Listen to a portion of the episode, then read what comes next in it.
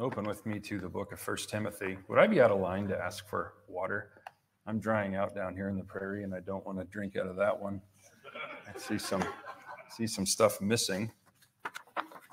All right, First Timothy. I'm happy to say I didn't get asked to preach an hour ago at the fellowship meal.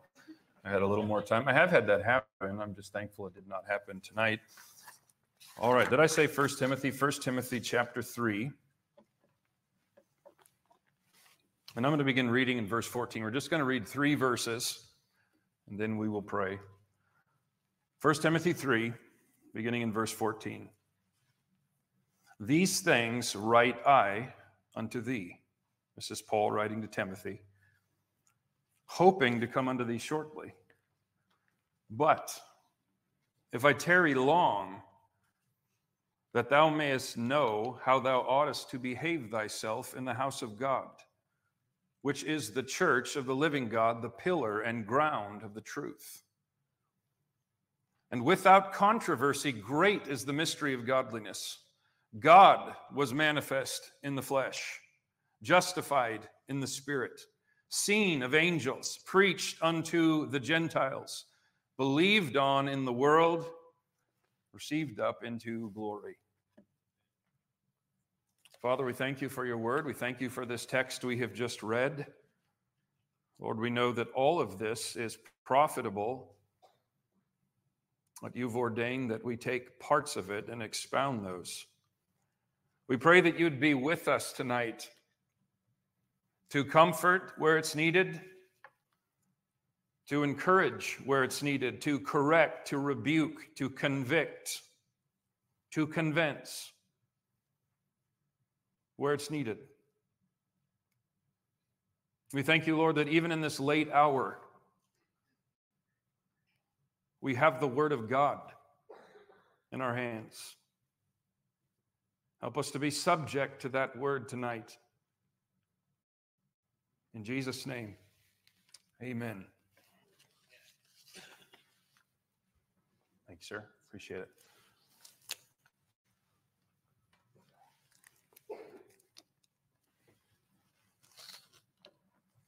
All right, I'm going to announce my topic right off the bat. I don't always do that, but I'll do it tonight. Here's where we're going tonight it's a question Are your expectations for your pastor? I guess I could say pastors. I mean, your pastor, any pastors the Lord adds to this church, because you see a plurality often in the New Testament any future pastors you may be under, are your expectations for pastors based upon what the Bible actually says or on something else? I want to start with just a few personal comments. I think they may be helpful.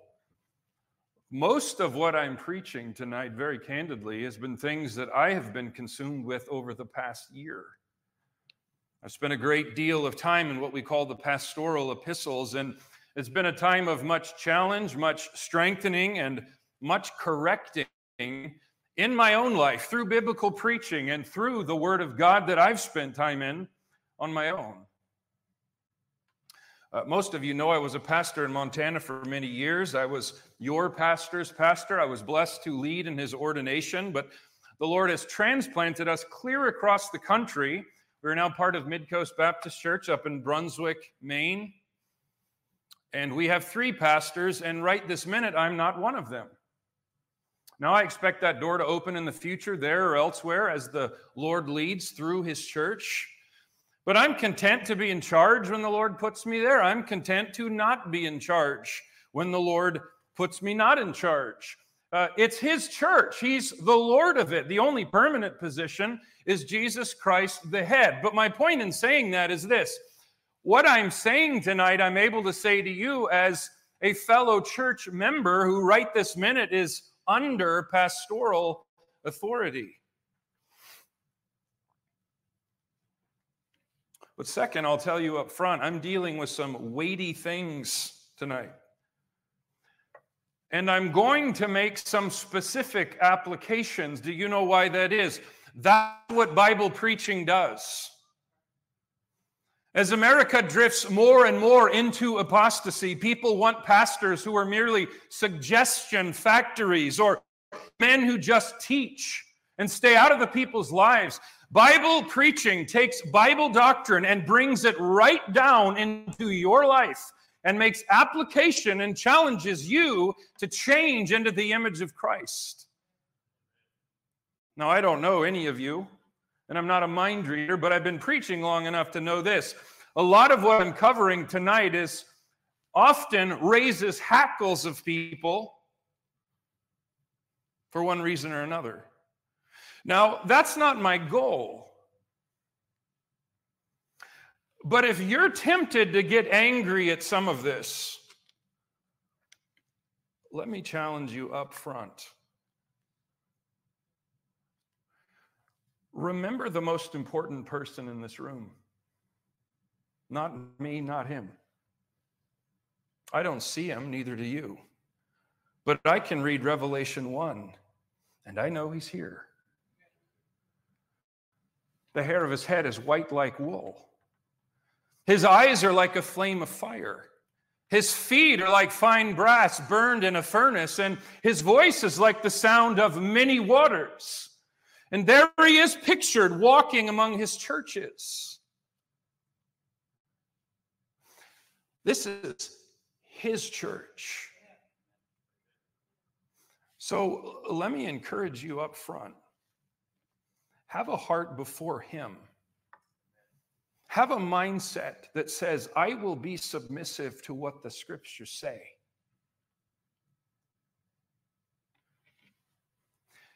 If you are in error in some of these things, I am thrilled to tell you what we are going over quickly tonight can be used of the Lord to save you from tremendous spiritual ruin. Look at these things as the good hand of God on you as his child. That's why these things are said. I mean, how many of you are growing in your role as husband? Any of you wives growing? Any of you parents growing? We ought to be growing in our understanding of what pastors are expected to be by us and how we respond to that. Now, it may seem strange to you that I ask the question do you base your expectations on what the Bible actually says or something else? Why do I say that? Here's why. You probably know. Almost any professing Christian in this deeply confused time of ours, if you said, Do you want a biblical pastor? they're going to say, Oh, yeah, absolutely. Joel Osteen's followers down at the Compaq Center would say that. It doesn't mean a lot. But if you have conversations with people about that very topic, here's what you will find. Many people have expectations of pastors that are not based on scripture, but a whole lot of other things. Let me give you some examples. You may be sitting here and unwittingly basing your expectations for your pastor on a reaction to a bad experience you had in the past. Maybe you were under a pastor who was wrongfully dictatorial, not approachable, pompous, arrogant, a rooster strutting around the platform that really couldn't help you spiritually because he really wasn't submitted to the Lord. And now you're running far away from that. Maybe you've been under pastors that have done heinous things. They've failed morally. They've shocked you. They've hurt you. I sympathize because I know something about both of those by experience of what I've been under. But you cannot base your expectations of this pastor or other pastors based on running from something else. Many would base their expectations for a pastor on emotion. The pastor preached a sermon and I felt good. I agreed. It was he was he, he's a good pastor. I left church feeling miserable. What a bad pastor. I brought visitors, they liked the sermon. What a good pastor. I brought visitors, they left angry. What a bad pastor. Emotion. It's a poor standard. Some do it based on comparisons. Well, that's not what so and so does. You know, that radio preacher I heard, or that college president over yonder, that megachurch, that guru, well, they don't do it like that. Some base expectations of pastors on numerical success. If there's more bodies in more chairs over time, he's doing good. If there's less bodies and less chairs over time, he's doing bad. It's a terrible metric. We all want growth, real growth, amen? But do I, re- I need to remind you that the Lord Jesus Christ, at one point in his ministry, on purpose, whittled his crowd down from thousands down to a dozen, and he turned to that dozen without an inkling of fear or timidity in his voice, and he said, Will ye also go away? Biblical preaching, one of the things it will do, it will whittle down sometimes to real disciples who want truth. And that's far better than masses who do not. Some base their expectations on popular culture. Here's what my neighbor wants in a pastor. Or if a lost person comes, I sure hope my pastor makes sure that they know he's just like them. He's, he's cool and he's relevant and he's positive only. Or sometimes it's just plain worldliness that they base their expectations on. If you took the spirit of the world, lust of the eyes, lust of the flesh, pride of life, and you boiled it into one word, what would it be? I may not be entirely correct on this, but I would say it's this rebellion. It's my own way. Any of you noticed authority figures are not very popular in our culture these days? I think it's funny every time I pass by one of these now hiring signs, and nobody can hire employees anymore. They have to be team members. There has to be all this language to make people never think they actually have to do what they're told. That's bad for their psyche.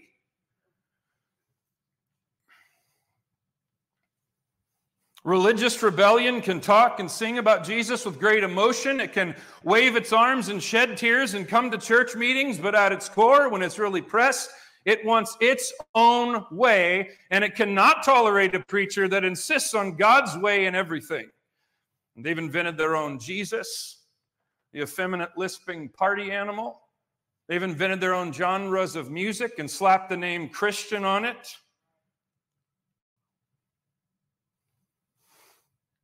They've invented their own preachers and called them relevant, and their own gospel completely devoid of repentance, and their own standards and called them grace and liberty. How are we to define accurately how a biblical pastor is supposed to function? On one hand, the answer is obvious, it's right in the question. Biblical pastor, Bible, the whole Bible, preach the whole counsel of God. He's concerned with Genesis through Revelation, the Old Testament foundation, the New Testament built on that foundation, and all of it matters. But every section of Scripture has its own emphasis and purpose. Where do you go to find out where a pastor is going to learn and what he's going to model his ministry based on? Where do the Scriptures deal with that specifically? It's not the book of Judges. Believe it or not, there's people that pull that out. It's not Matthew chapter 7, verse 1, taken out of context. If you know what that is, you know what I mean.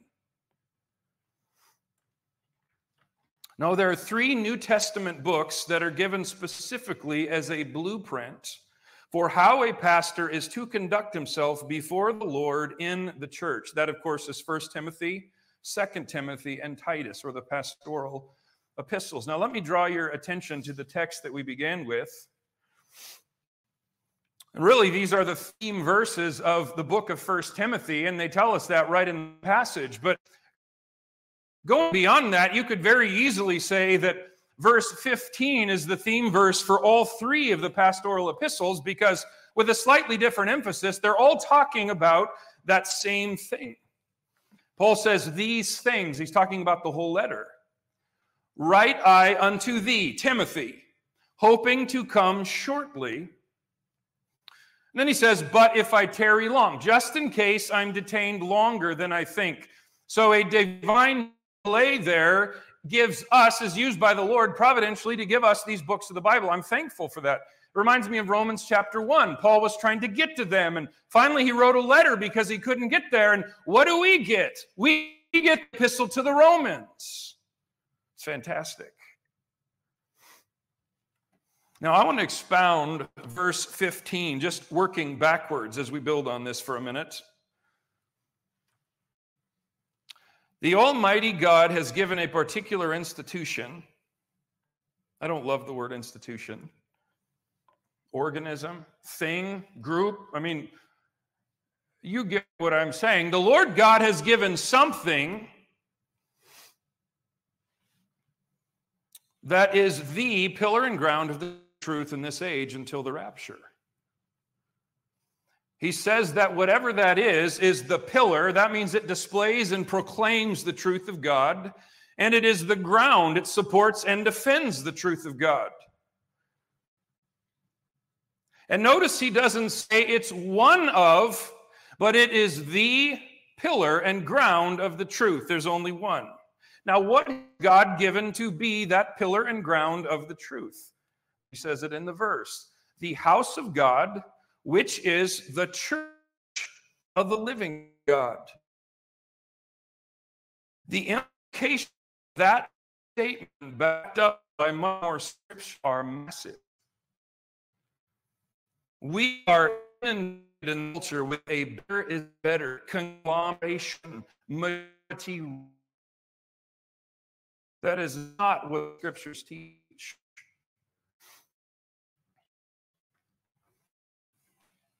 Denominations are not the pillar and ground of the truth. Colleges and seminary are not pillar and ground of the truth. Mission boards are not the pillar and ground of the truth. Multi-church fellowships, parachurch organizations, radio trees. The family is not the pillar and ground of truth. I'm a big fan of strong families. But without strong churches will not strong families for very long. It's not the homeschool movement. It's not a hundred million dollar life size rep of the ark sitting up in the prairie. Now, don't misunderstand me. I'm not saying don't go see that, but this is what I'm saying. Some of the rest, that's going to be the no, it's not. The pillar of the truth is not life size boats in Kentucky, it's the church. Now, what's the church? Well, it's not this universal mystical thing. The church is not a building. Everybody says, Well, I know that. Do you really? Do you act like that? Do you have a face you put on when you come into this building? a uniform, a mask, and you're ungodly at work and you're a carnal monster at home? If that's you, you need to repent of your hypocrisy. You are part of the church everywhere you go if you are biblically part of a church. The church is local, visible, organized, deliberate, called out assembly of saved, baptized believers collected under the direction, and authority of God called and ordained pastors for the work of carrying out the Great Commission. That's what a church is. That is the pillar and ground of the truth. Now, we've got to move quickly. These three books of scripture are given to a particular set of individuals to know how to conduct themselves in that church of the living God. Who are they? Well, directly, it's Timothy and Titus. But extension from that is pastors. I wonder when you look at verse 14 and 15, have you ever stopped thought about the importance of those words thee and thou in those verses? Here's why that's important. In the King James Bible, you, ye, and yours are plural. Thee, thou, thy, and thine are singular. And what you find as you go through the pastoral epistles, almost without exception, every single pronoun is singular. Now, don't miss this. This is huge because those three letters are not written to churches in general to try to sort this out on their own. Those three epistles are written directly to pastors about how they are to function and what they are to implement in the local assembly with Jesus Christ as their coming judge. So it's accurate to say, unless you're a pastor called to be one, the pastoral epistles are written for you, but not directly to you. You understand what I'm saying?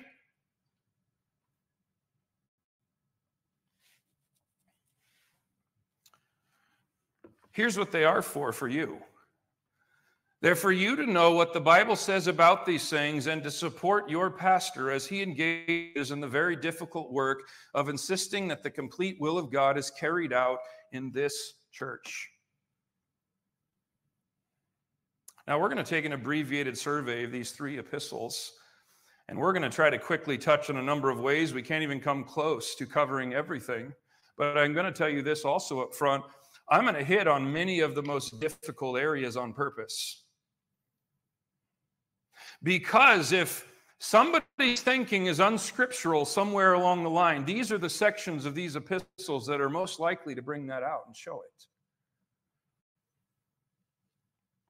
All right, how is a pastor to conduct himself in the house of God as given in the scriptures? Now you're in 1 Timothy, just go to the end for a minute. 1 Timothy 6, verse 13. Okay, Paul writing to Timothy, and again, by extension, Paul writing directly to pastors. 1 Timothy 6, verse 13. I give thee, pastors, charge. That's a solemn command.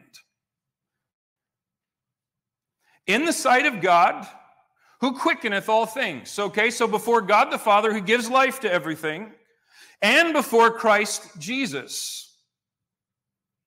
A solemn command before God the Father, before Christ Jesus. What is that charge? Verse 14 that keep this commandment. That's talking about this whole book.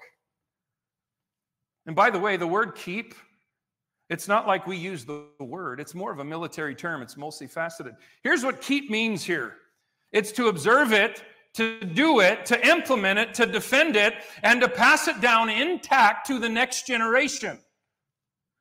Keeping these things means doing them and defending them and passing them down exactly as, as they were given. Timothy is told, and pastors by extension, to keep this commandment, this book, without spot, that's completely, unrebukable, that's consistently, for how long? Until the appearing of our Lord Jesus Christ. That's continually. Until it's not popular. Until the day when you do these things and you're not a megachurch. Until the day when your head is on a chopping block. No. Until the appearing of the Lord Jesus Christ. Your pastor is commanded with a solemn charge before God and the Lord Jesus Christ to teach, preach, implement, and defend the things written right here, and to do so completely, consistently, and continually until Christ comes back. By the way, this is not just a behind the pulpit ministry. I don't know where people got that idea, but it's not from the Bible. Oh, preacher, you just stay up behind that pulpit and stay out of my life. Baloney.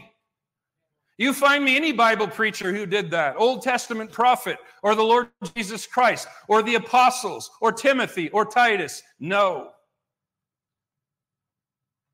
They spoke these things, they lived these things, they insisted on these things. All right, first of all, go back to chapter 1. Again, we're going to touch these quickly. Chapter 1, verse 3. Paul tells Timothy, as I besought thee to abide still at Ephesus when I went into Macedonia, that thou mightest charge some that they teach no other doctrine. Pastors are responsible for who teaches and influences within the church and for what they teach. And he must command some to stop. Now, can you imagine the scenario at Ephesus? Paul leaves, he leaves Timothy there. We know Timothy was not very old. I'm guessing around 30. I think there's good reason for that, but I don't know for sure. So the young man Timothy, who's not an apostle, he's a pastor, he's left behind. And Paul says, One of the first things I want you to do is deal with those influencing and teaching in the church and tell them to stop. Well, how's that for winning friends and influencing people? Now, think about this. In verse 4, it shows us their teaching produced problems instead of growth. Verse 7, he says that they're understanding neither what they say nor where they affirm. In other words, they have no idea what they're even talking about. Now, if you ask these guys that were doing this, are you producing confusion and is it true you don't know what you're talking about? They'd say, oh, no. But it wasn't their decision, it's the pastor's decision. He is the one given the charge before God to stop wrongful teaching and influence in the church. Now, notice the standard it's no other doctrine. Charge them that they teach no other doctrine. It's not a list of five or seven or ten fundamentals that men made up. This whole conglomeration mentality has really done tremendous destruction, where as long as the church believes these four things, we can work together. The Bible standard is no other doctrine. Baptism is not negotiable.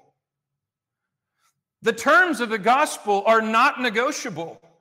Biblical repentance is absolutely not negotiable. If you do not repent, you are going to hell.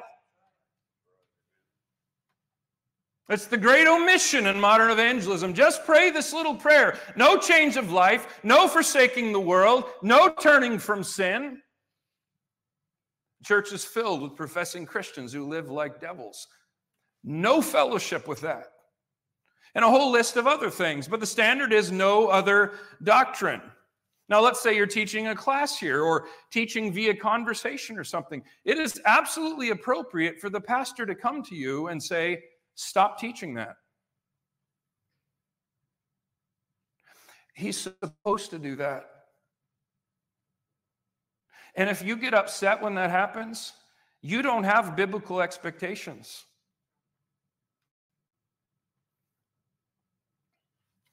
Chapter 1, verse 20, we won't look at it very much, but he names Hymenaeus and Alexander. He names them by name. Pastors are going to exercise discipline in the church, and they are going to specifically and publicly name some names when it's necessary that hit very close to home. I think sometimes people read Hymenaeus and Alexander and they picture two gurus on TBN way out there somewhere. Listen, these were people from in this church that these church people knew that had taught there and influenced there. And Paul puts the Mr. Yuck sticker on them. Any of you remember those from when you were a kid? And says, Don't them. If your pastor loves you enough to look at influences in your life and preachers you're listening to and books you're reading and say, You need to stay away from that, he's doing what God called him to do. He's exercising biblical oversight. Can I, can I tell you a little news flash from behind the pulpit? That's not fun. No pastor I know of lays awake at night giggling with glee that he gets to confront somebody's false teacher they're listening to. But if he's going to obey Christ, it's going to happen. All right, chapter 2. This is often a massive battleground. There's no good reason for it to be. Follow the flow of thought. Just we're just getting into the meat of this letter. It's before the qualifications for pastors and deacons, and he's walking Timothy through the things that he's commanded as a pastor to proclaim, observe, and defend. Verse one, different facets of prayer. Well, amen. Everybody says. Verse two, specifically prayer for government leaders. Verse 4, the fact that God wants all men to be saved. Verse 5 and 6, Christ is the only mediator and ransom. Verse 8, should be filled with prayer. They should be holy. They should not be controlled by anger and unbelief. By the way, anger and unbelief go together. Show me a person with uncontrolled anger. I'll show you a person who doesn't believe God is who he says he is. There's a reason those are paired up.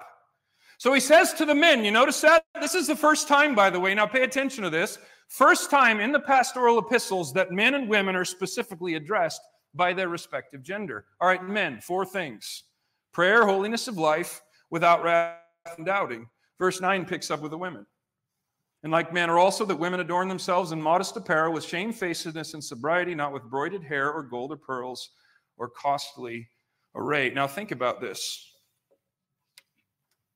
Under inspiration of the Holy Spirit, a pastor is commanded to address men and women about these exact things without spot. And do you notice the first four things he addresses the women about? Clothing, attitude, hair, jewelry. Not my word. Does that amaze you? It amazed me a little bit thinking about that. Now, what's he saying? Are those the most important things? Obviously not. But, ladies, now listen to me and don't get miffed about this.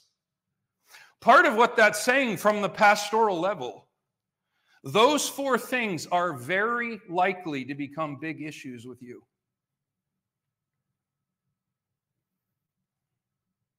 Now, here's what you can do instead of getting upset you can determine in your heart that those things are not going to become big issues with you. They're not going to stop you from growth. They're not going to stop you from service. They're not going to stop you from listening to your pastor. Modesty, there. Let, me just say something real quick. It's a miraculous word. You know what I mean by that? Every other word in the Bible, people want explained and, and, and expounded and applied, except that one.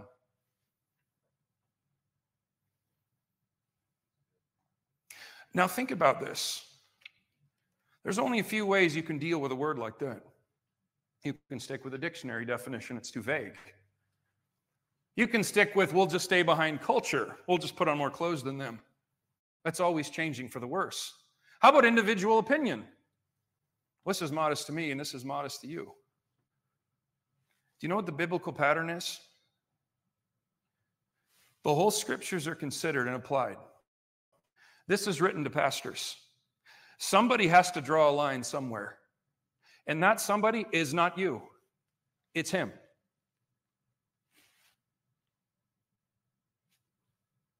That's how this is supposed to work. Look, there's areas of leadership, it's true, as parents and all kinds of different forums. There's an umbrella we stay under, but somebody has to draw the line somewhere. I've been amazed. I've preached in a lot of places and seen people get upset about this. And someone says, Well, I don't, why does he have to draw a line there? Do you want somebody up here in a bikini? No, I'd never allow that. How come? Well, that's not modest. Says who? I don't think it is.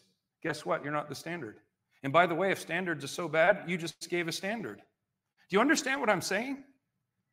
This is given to pastors to sort these things out and apply them. Pastors are also commanded, by the way, if that wasn't fun enough for preachers, they're commanded to teach on women's roles, that they are not to be in charge in the home, in society, in the church. And they're to teach the fact that they are more susceptible to error. That's all in this text. I've preached for years. Let me tell you something. I don't like talking about that. But do you support your pastor when he deals with the scriptures like that properly and draw some lines?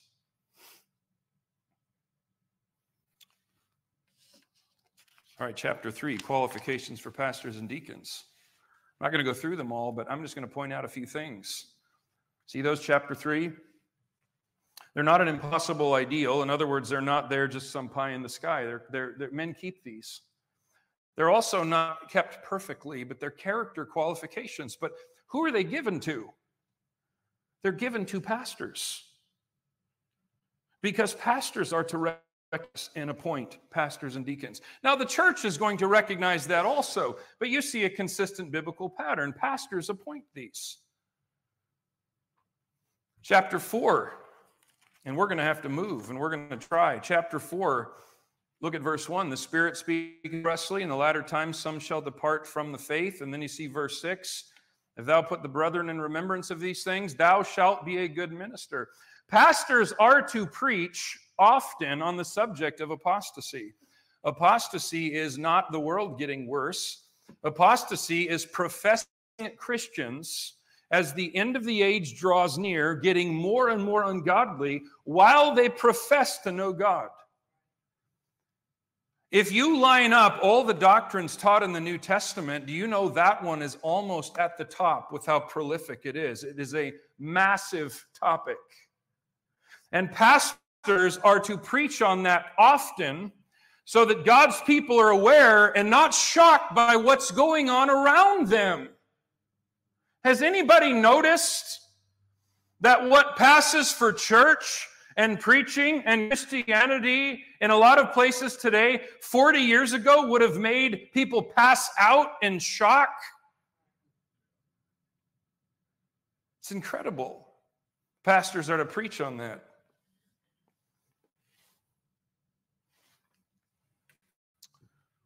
Chapter 5 verse 11 that's tough. We can just just just scan your eyes there. Chapter 11 but the young widows refuse. Chapter 5 verse 11 he's talking about support for young widows. You talk about emotionally charged.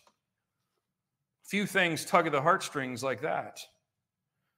But paul is told there in that passage they, the churches would support widows over a certain age with certain qualifications. They would take them on and basically give them a salaried support and Paul was telling Timothy with widows that are younger, don't do that. Now, I got news for you that would not be popular with many.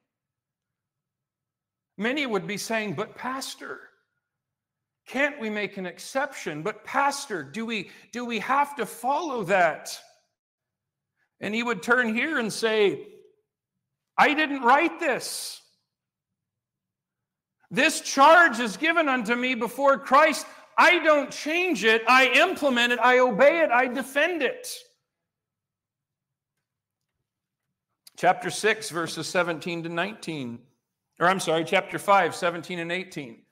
Let the elders that rule well be counted worthy of double honor, especially they who labor in the word and doctrine. For the scripture saith, Thou shalt not muzzle the ox that treadeth out the corn, and the laborer is worthy of his reward. Now, that's talking about financial support of pastors. Who's this written to? Pastors. Who is commanded by the Lord to teach plainly on the subject of pastoral support? Pastors. And if pastors don't do that, who will? It's weird. Sometimes money things get very awkward. And the pastor's supposed to tiptoe around this somehow and act like money is some unspiritual thing. Money's a tool, it's a thing. And Paul is telling Timothy, you need to teach on this. You need to instruct the church on this. Don't shy back from it. Chapter 6, verse 17 to 19. What is the pastor? How's he supposed to treat rich church members? Many would say, well, tiptoe around him. You know, we need their money. Look at verse uh, chapter 6 verse 17. Charge them. That means command. Charge them that are rich in this world that they be not high-minded. You're to command the rich people in the church, don't be puffed up and arrogant. You're to command the rich people in the church, don't trust in your money. Pastors are to command the rich people in the church, be ready to give and be rich in good works. Is that popular? No, it is not. A couple things in Second Timothy. We're going to have to pick and choose. Let me just pick a few. 115 A godly pastor will often stand alone, and many will forsake him. Chapter 2, verse 9 A godly pastor will suffer trouble because of his militant stance. Chapter 2, verses 20 to 21 A biblical pastor must discern dishonorable vessels in the church, outside the church, and separate from them to be a useful vessel. Do you know that you must exercise, under the direction of a pastor, separation from error and falsehood and compromise in order to really be useful to God? And pastors are to do that, they're commanded to do that.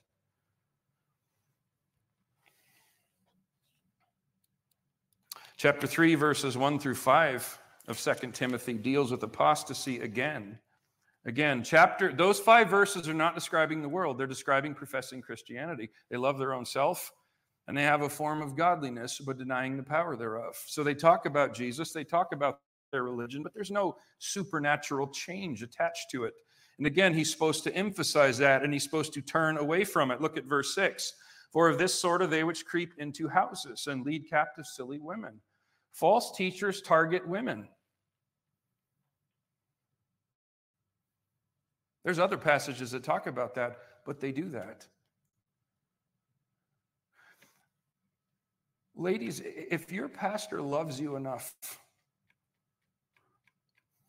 to address this, thank God for that. Thank God for that. Chapter 4, verses 1 through 5. Do you support your pastor in a biblical philosophy? He says the time is going to come, chapter 4, verses 3 and 4. For the time will come, they, again, we're talking about professing Christianity, they will not endure sound doctrine. They won't put up with it. After their own lusts, they're going to heap to themselves teachers having itchy ears. They're going to clamor for preachers and churches and everything else to tell them exactly what they want to hear. Now, what is a biblical pastor to do when all of professing Christendom is telling him to please the crowd. Again, we have a solemn charge, verse 1. I'm charging you before God and the Lord Jesus Christ, verse 2 preach the word. Be instant, in season, out of season, when people like it and when they don't, when it's popular, when it's not, when you see results and when you don't, when it feels good and when it doesn't preach the word. And what do you give? Reprove, rebuke, exhort with all long suffering and doctrine. Reprove, rebuke, exhort. How do those make you feel? Exhort's encouraging. I would say that's positive. Reproof is correction. Rebuke is a firm, blunt, direct correction. You're wrong and you need to repent. And pastors are told to do that. Chapters 10 and 14, Demas and Alexander name. Now, we don't have time to go through much of Titus. Let me just pick out a couple of things. Chapter 1, Titus is told there's certain teachers, again, whose mouths must be stopped. There were men teaching in the churches of Crete that Titus was specifically sent there to tell them stop teaching in this church, stop influencing people, or you're out of here because they were spreading poison. The pastor is to emphasize true versus false grace, chapter 2, verses 11 to 14. The grace of God that bringeth salvation hath appeared unto all men. And what does it do? It teaches us that denying ungodliness and worldly lusts, we should live soberly, righteously, and godly in this present world. A couple more, we'll move out of this. Look at verse uh, chapter 2, verse 15 of Titus. These things, he's talking about roles of men and women in the church and many other things. He said, These things speak and exhort and rebuke with all authority. He says, Let no man despise thee. There's similar language in First Timothy. He tells Timothy, Let no man despise thy youth. There he's saying, Don't live in such a way that people look down on your age. Here he's saying, Pastor Titus, don't put up with people in the church despising the pastoral office. This is a command from the Lord through the Holy Spirit that your pastor is going to be accountable for in the day of Christ.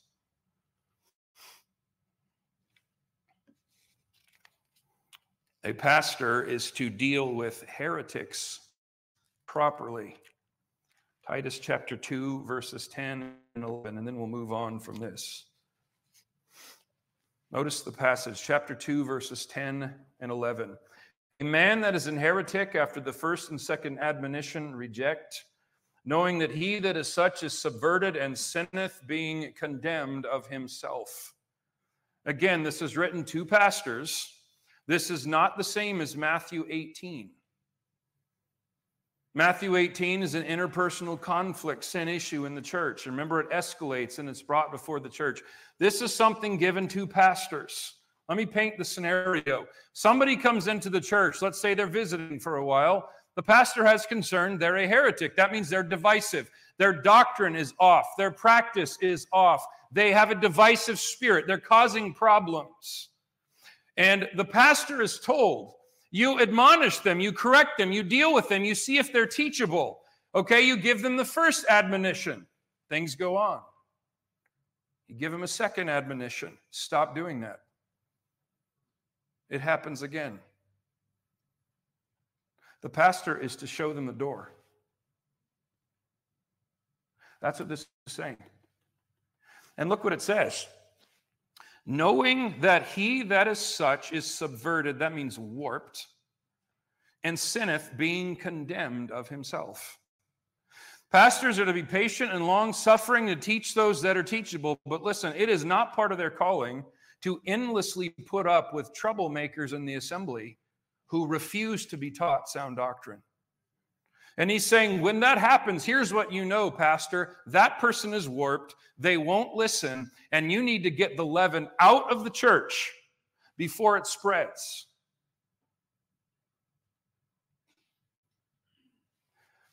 Friends, this is sober stuff. There's a lot more I wanted to cover, but just what I've said is absolutely not easy. Turn with me to Hebrews 13. You know this passage, many of you. Let me just close with this. As you're turning there, I want to remind you, many of you know this passage, but do you remember when the Lord Jesus, he turned to the crowd and he was asking them questions about John the Baptist? And he said, What went ye out in the wilderness for to see? A reed shaken with the wind? I mean, what did you expect? Some spineless coward who was blown everywhere by public opinion? And then he asked him again, What went ye out in the wilderness for to see? A man clothed in soft raiment? Uh, that word for soft raiment means effeminate. Let me, let me put it in modern vernacular. Did you guys expect God Almighty to send a preacher that was a spineless pansy?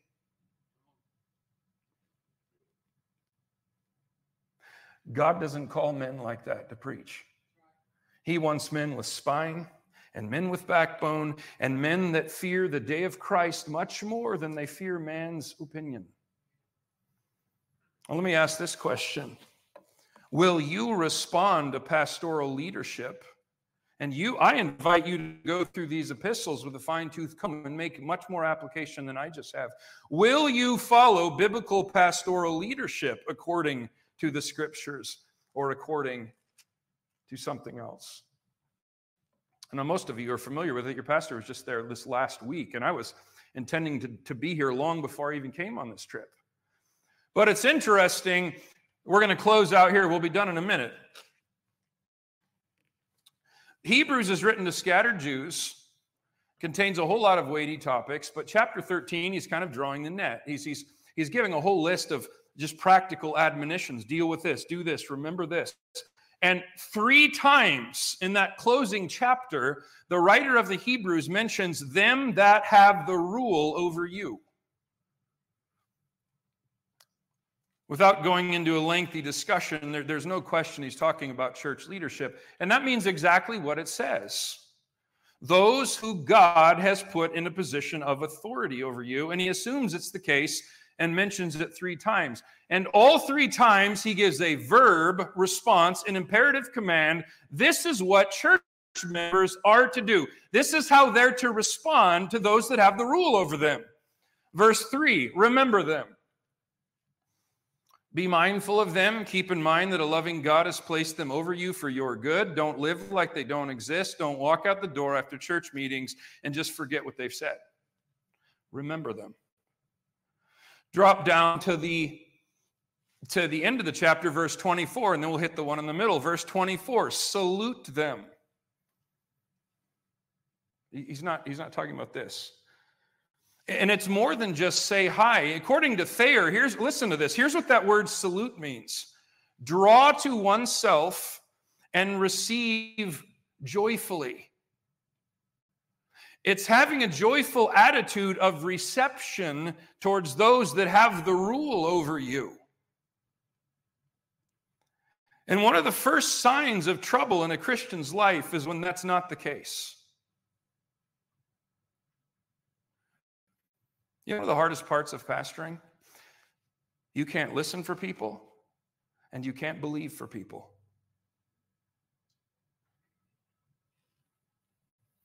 And there are times with tears where you tell somebody, you are heading for disaster. And they do it anyway.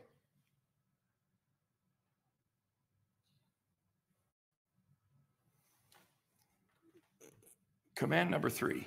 By the way, let me just say this. Somebody says, but the pastor offended me. Maybe he did. Do you know something? There's no way you're going to be a member here for a long time and have him never offend you. Now, let me think about this.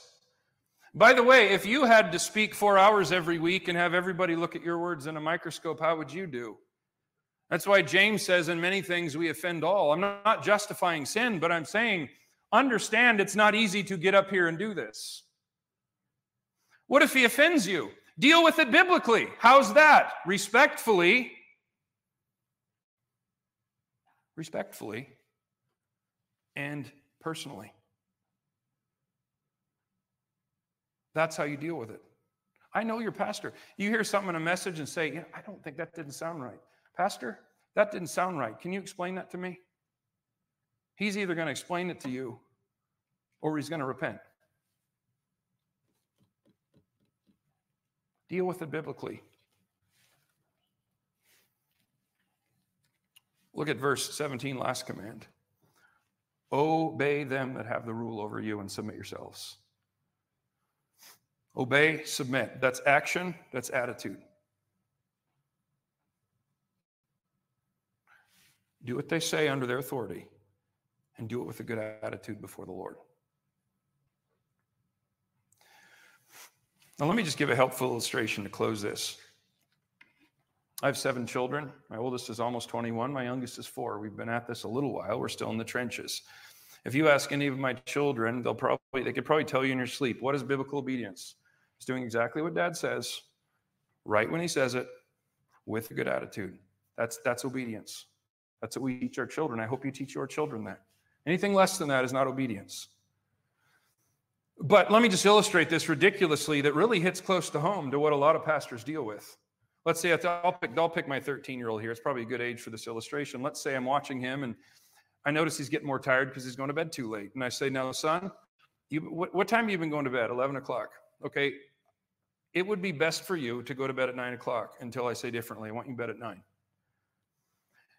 And do I have the right to do that as, as a father, as, a, as the head of the home? Sure, I do.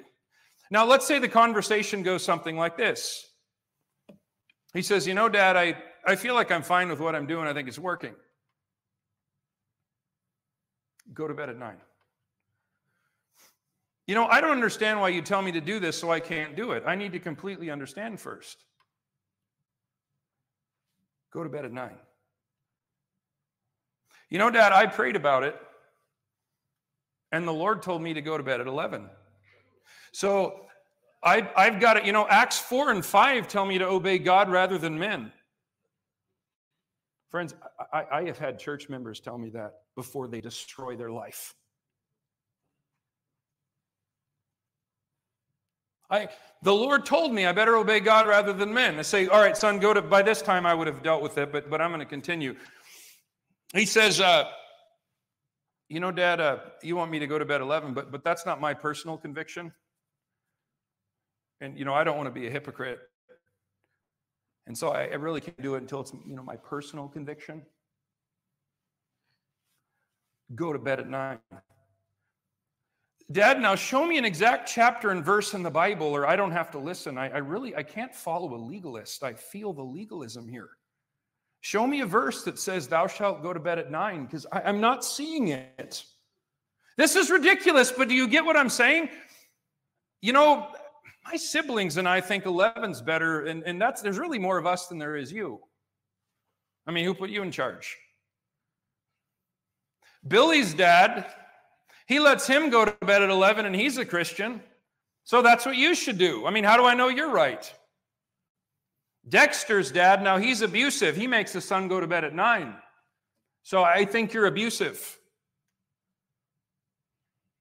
You know, I think I'm going to shop around and look for other homes to live in. It's pretty restrictive around here. I mean, it's not fair. My opinion's not considered more heavily. I'm going to go to a family that appreciates me. You know, Dad, I'll go to bed at nine, but in my heart, I'm going to be up till 11. Mm-hmm. mm-hmm.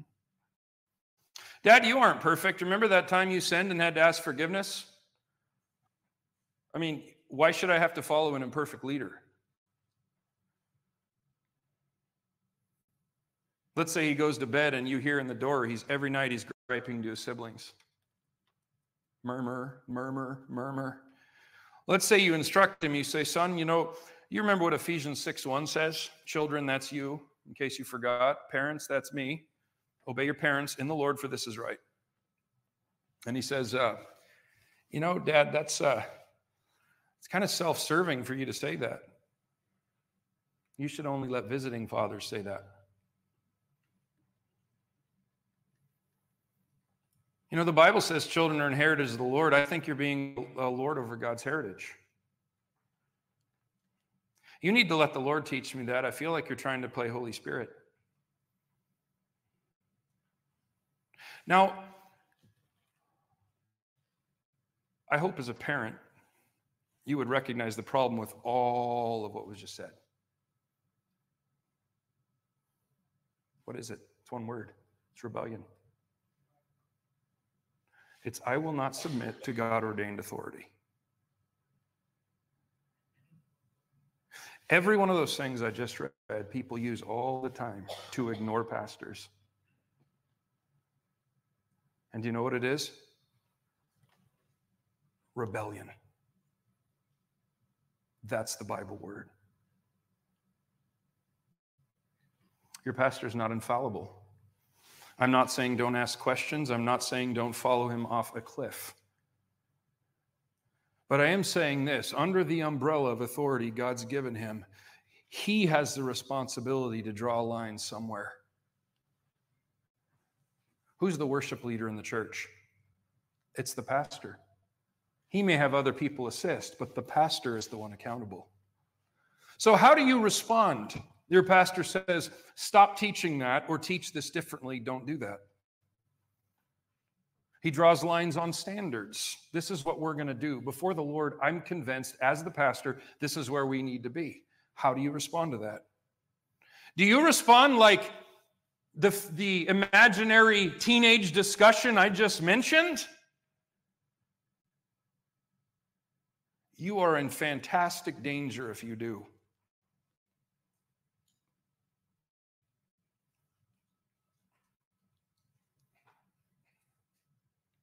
God is so good to us.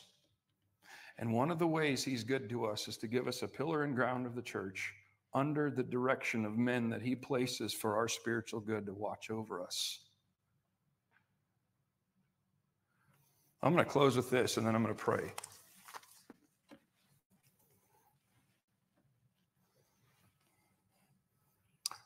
I hope everybody here will go through the pastoral epistles as those written to pastors and get familiar with them. And I hope you'll read those and say, wow, this is what my pastor is supposed to do before the Lord. I'm going to support him in that. And if there's areas where you realize I'm out of line, The continuation of that verse we ended with, why does it say that pastors are to be obeyed? Here's why because they watch for your soul, as they that must give account, that they may do it with joy and not with grief. If you have areas to deal with in that respect, deal with them. Call them what they are before the Lord and repent. Let's pray. Father, thank you for giving us your word. Lord, I pray that all of us, me included, would have ears to hear. Lord, you know how many things in this you've corrected me on in the last year. And I thank you that you encourage as well as rebuke. I pray that you'd strengthen this church to have a scriptural unity, to press on and to grow in holiness and wisdom and fruitfulness. And I pray you'd use them to make the name of Christ great in this community. In Jesus' name.